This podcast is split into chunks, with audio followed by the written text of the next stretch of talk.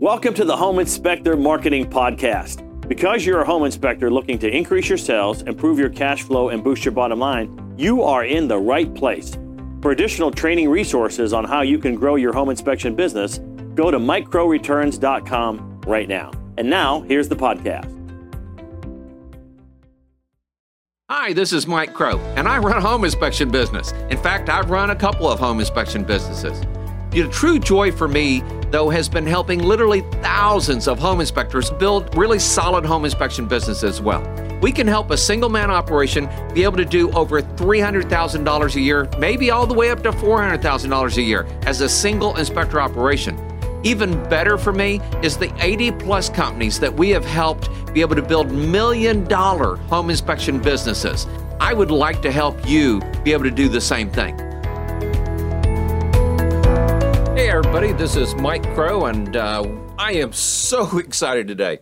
It's always nice to finish something you started, you know? And we have been working through the book, The E Myth. And if you go to buy it, it's going to be called The E Myth Revisited. This is the one I originally worked out of that literally changed my business. And we are going through the very last part of the book on this. And so it's actually called the epilogue. It's not even a chapter number, it's called the epilogue, bringing the dream back to American business. And you know, the funny thing was, as I was looking at this, I also realized I had made a series of notes here in the back of the book of things that I wanted to try to get done. Now, they're not too entailed, they're pretty broad, but I think maybe this will help you understand how to take some of the information that we've been working with out of the book and put it into your business as well. And the truth is, I've done all of these and so much more uh, since I read the book way, way, way back. Okay. So, in the epilogue, bringing the dream back to the American business, one of the things it says right up front here is that this book is not simply a prescription for success,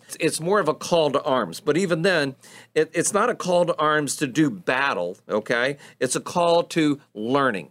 And that's what this book was for me. I had studied a lot of books and learned from a lot of books, but this book was so straightforward and so organized that it helped me understand how to structure my business so that what I learned I could put into the business in the form of different systems in top of all that. And he says, so it really is talking about how to feel, think, act differently and more productively, more humanely even, okay, than our existing uh, skills and, and our current understanding allow.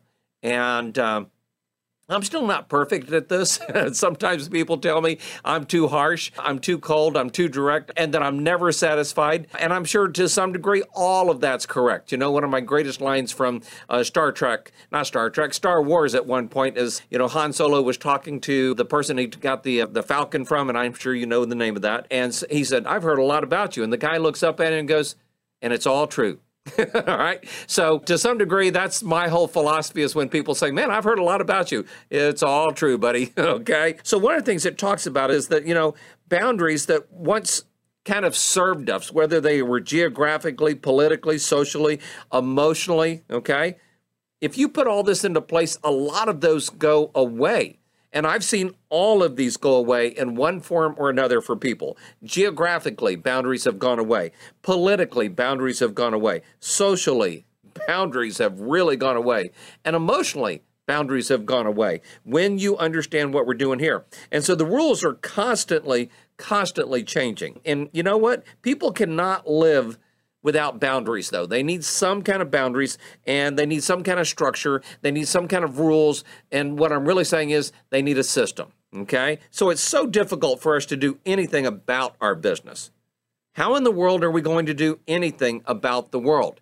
So if it's hard to do stuff in our business, how are we going to do anything with the world? And I will tell you, that was a barrier that was set for me, and I've been able to overcome that. In fact, one of the things I tell people all the time is be successful and be around those that are successful. And the more money we make, the more people we can help. And all of that really has helped me be able to change the world a little bit. Am I changing the whole world? Of course not. You know, there's very, very, very few people that have changed the whole world. All right. However, I have changed my corner of it and I have changed this industry and the way a lot of people think with it. Here's one of the problems that comes with that, though, because the world's not the problem.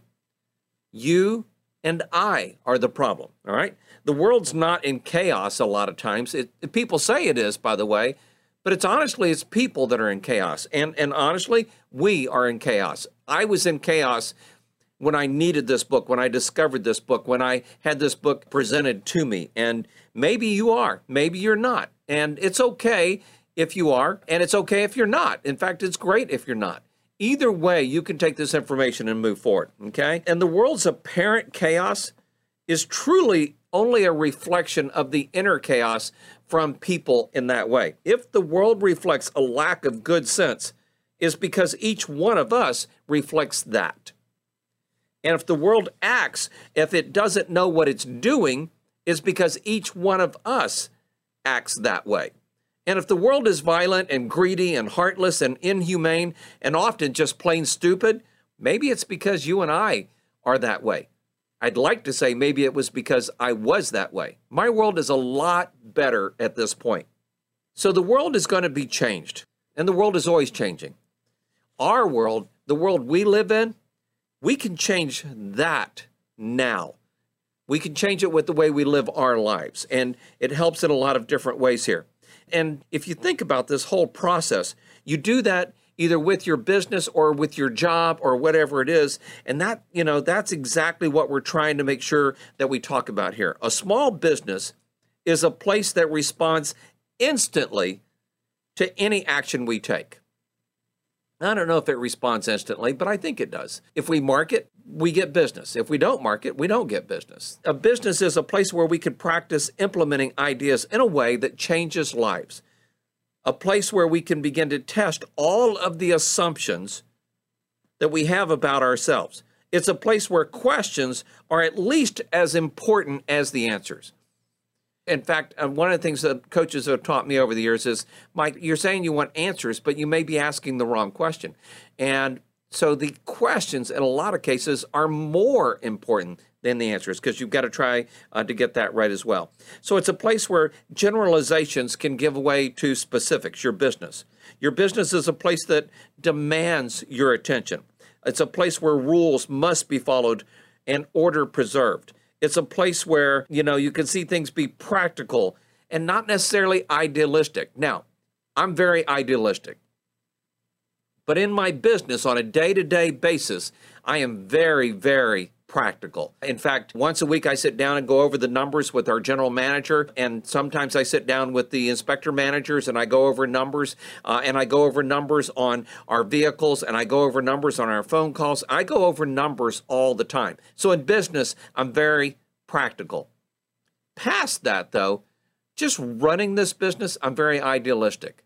And I think the two can be one as long as you get the other right. You cannot be idealistic, though, and be successful at it if you can't be practical and get the numbers right. So it's kind of an important thing there. Uh, be a place where idealism must be present for the practical to serve it. That's his next sentence here, which is exactly what I'm saying.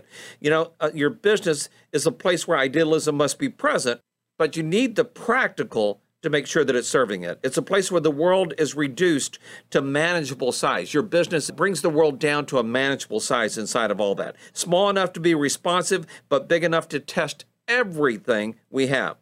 And a true practice hall. That's what our business is. It's a true practice hall. Their business is really our own little world. It's our our world where we get to test things and do things and see the results in it quickly. He goes on to say here that we can't change our lives by starting out there okay? By like starting outside our business. We have to change it inside our business. We can only change our lives and create a world of our own if we first understand how such a world is constructed how it works and the rules of the game. That's what we've been talking about here this whole book is the rules of the game. And so if you think about things we're talking about creating a business development program. We're talking about the franchise prototype. My business is a franchise prototype. Now, I'm not selling franchises, but my business is built in such a way that anybody could step in and take a look at the manuals, take a look at the numbers, and start reproducing what I'm doing. And you need to make sure that your business is set up that way. So, one, if you ever decide you want to sell it, you can. And two, you can start hiring other people to do parts of the business so you don't have to go into that. So, take a look at it from this points of view innovation, quantification, and orchestration, you know, they become the practice that brings us and our opponents, whoever they might be, to the discovery of our limits, our weaknesses, and our strengths. All right? So, innovation, quantification, and orchestration provide the belief system for our business.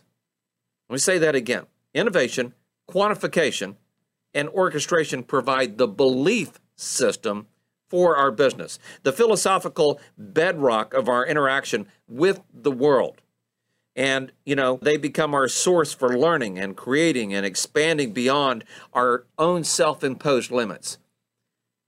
I had self imposed limits by the time I got to high school. And by the way, as young children, we don't really have very many self imposed limits, but we learn to have self imposing limits.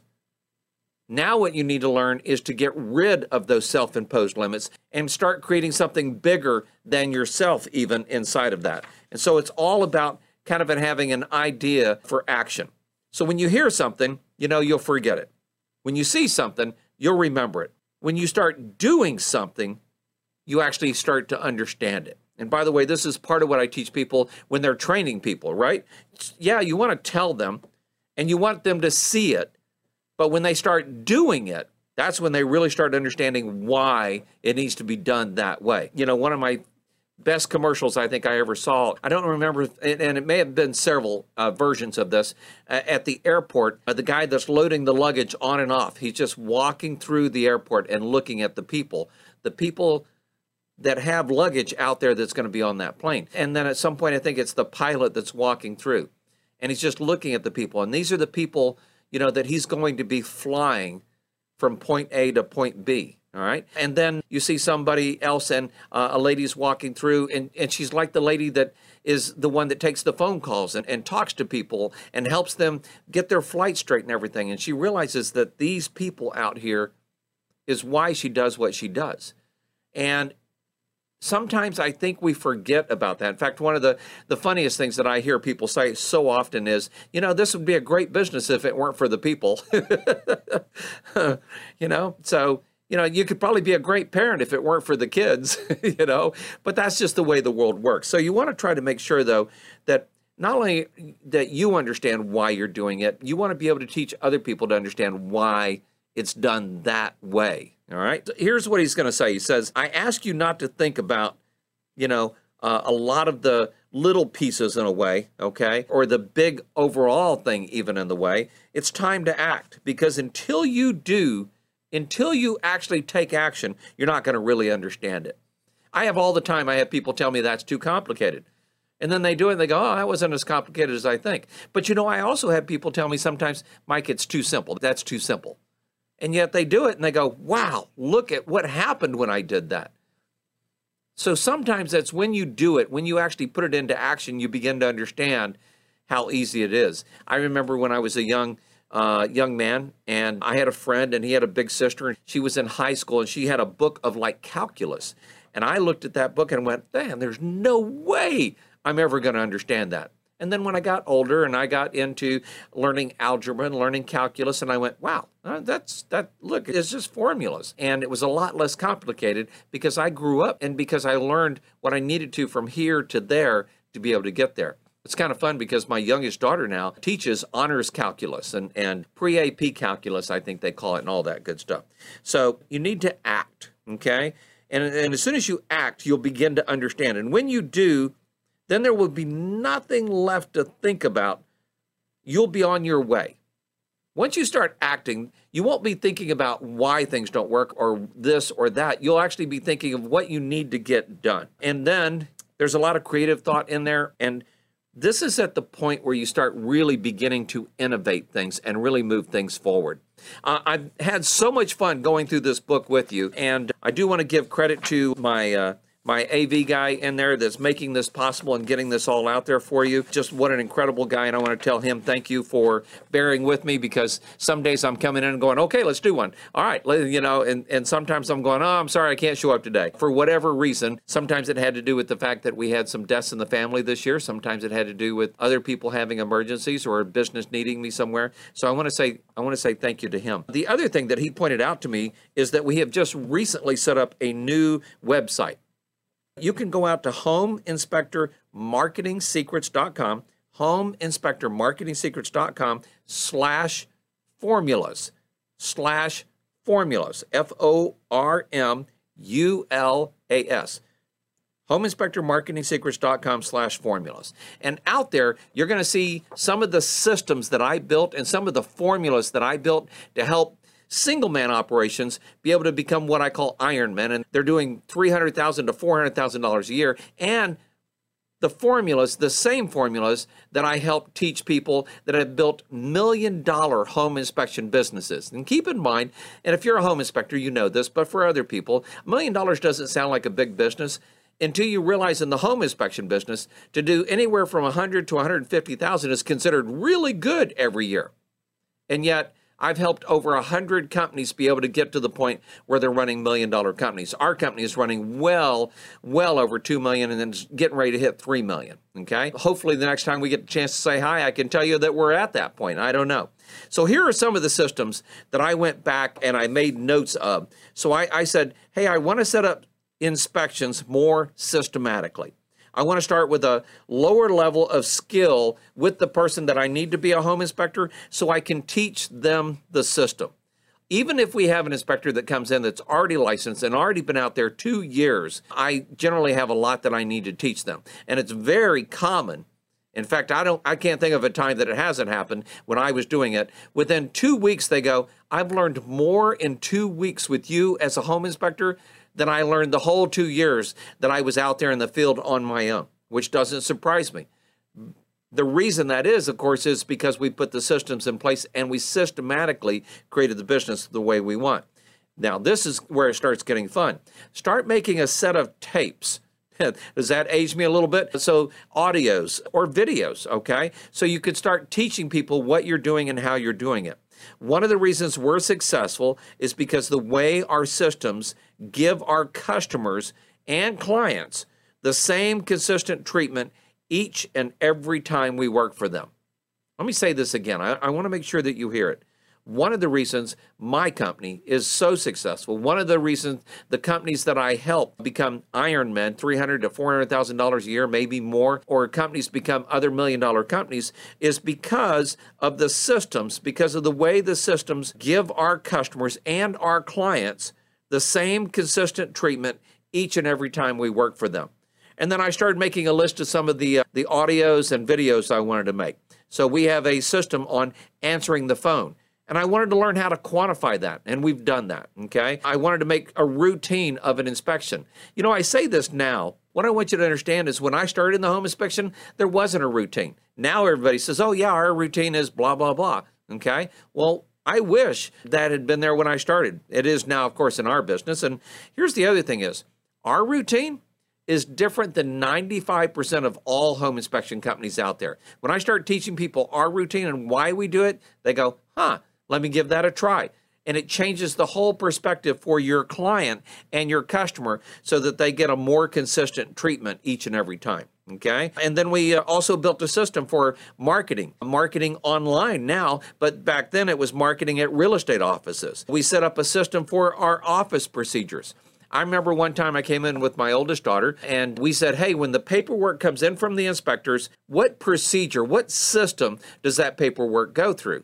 And we eventually sat down and created exactly the way we want the paperwork to be put together by the inspectors. Now, there's actually less paperwork now than there used to be because a lot of it's digital now, but we still have it set up exactly the way with where the check is put on there or the credit card number is put on there, this piece and, and this part up here so it can be signed so we can make copies and then put that on top of everything, make sure the check goes into the bank, make sure the credit card. So we took it step by step by step by step. And then once it went there, it went into this stack and then it went through like four or five or six different steps, and then it was eventually filed into the file cabinets. Okay? So one of our systems was setting up office procedures.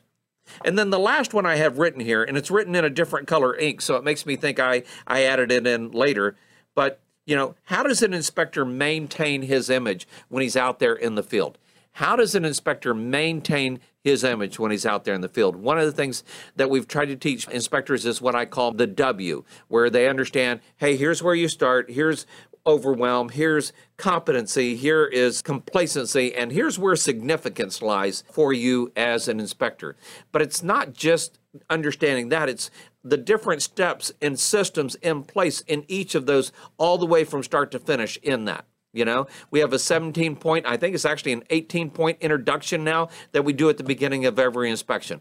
And we're always working on improving that and trying to help teach people to that.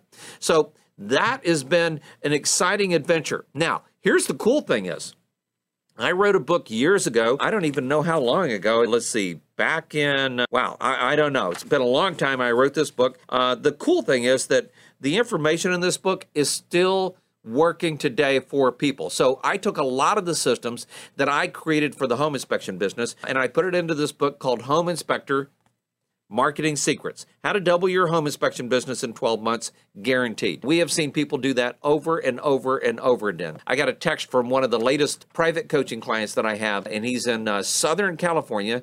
Uh, and keep in mind, we just went through a pandemic, right? But he literally has doubled his business. He's grown his business to a whole new level, okay? And grew it by six figures plus, all because of what he learned uh, from this book and different parts as well. So I'm going to start going through this book piece by piece by piece and trying to explain each part of this to you. Home Inspector Marketing Secrets How to Double Your Business in uh, 12 Months Guaranteed. And I'm going to talk about. Uh, you know, the how plus why. I'm going to talk about what do you want. I'm going to talk about systems for your business. I'm going to talk about referability. I'm going to talk about what you need to do to make your business different from everybody else and why that's important. We're going to talk about business cards, handling the phones, handling your cell phone, even voicemail, making yourself referable. There's three things that I'm going to talk about here. There's more than three things, but three must that you do to make yourself referable. And then I'm going to talk about how do you handle a wow and you know what? Four magic words that has gotten me more referrals than you've probably ever seen before, and I'm going to talk about that. Uh, and then we're going to talk about the importance of the word asking and and how you do that. Okay, uh, and then finding yourself a guide. I'm going to give you a right now money making strategy, and then the book is just full of uh, success stories and people uh, that I've worked with over the year. I'm probably not going to mention a lot of them. Many of them have sold their business and now have retired and gone on to do amazing and wonderful things. So that will be what we start with next time. And I do want to tell you thank you. If you made it all the way through this with me, the E Myth Revisited or the E Myth, I want to congratulate you on that. You'd be surprised how many people start something and they don't finish it. If that's happening to you, it's a good chance you don't have somebody walking side by side with you that has actually already achieved what you're trying to achieve. You're getting ready to do something you've never done before. I don't know about you, but when I drive somewhere for the first time, it seems like it takes forever. But when I'm driving home, it seems much quicker. Well, it's because we're familiar with it. The same thing is for me on the inspection business and and the people here with me my son who's the general manager and our three inspector managers and the coaches that i trained uh, inside my coaching program and everything you know they all had to do that as well it's kind of like going to the top of mount everest if you've never been, would you want to go all by yourself and figure it out all by yourself?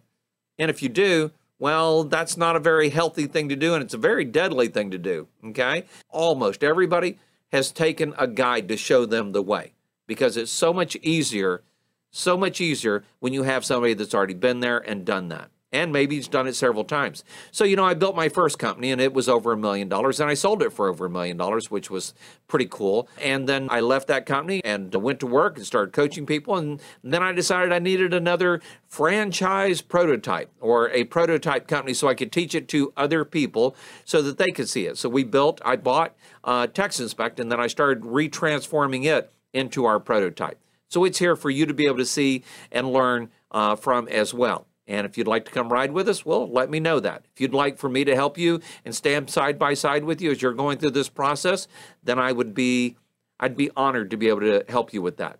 Well, this is Mike Crow, and as I love to tell you, be successful and be around those that are successful.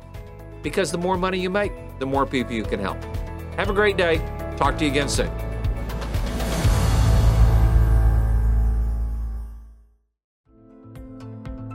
We hope you enjoyed the podcast. And as a friendly reminder, if you're looking to increase your sales, improve your cash flow, and boost your bottom line as a home inspector, go to mikecrowreturns.com right now.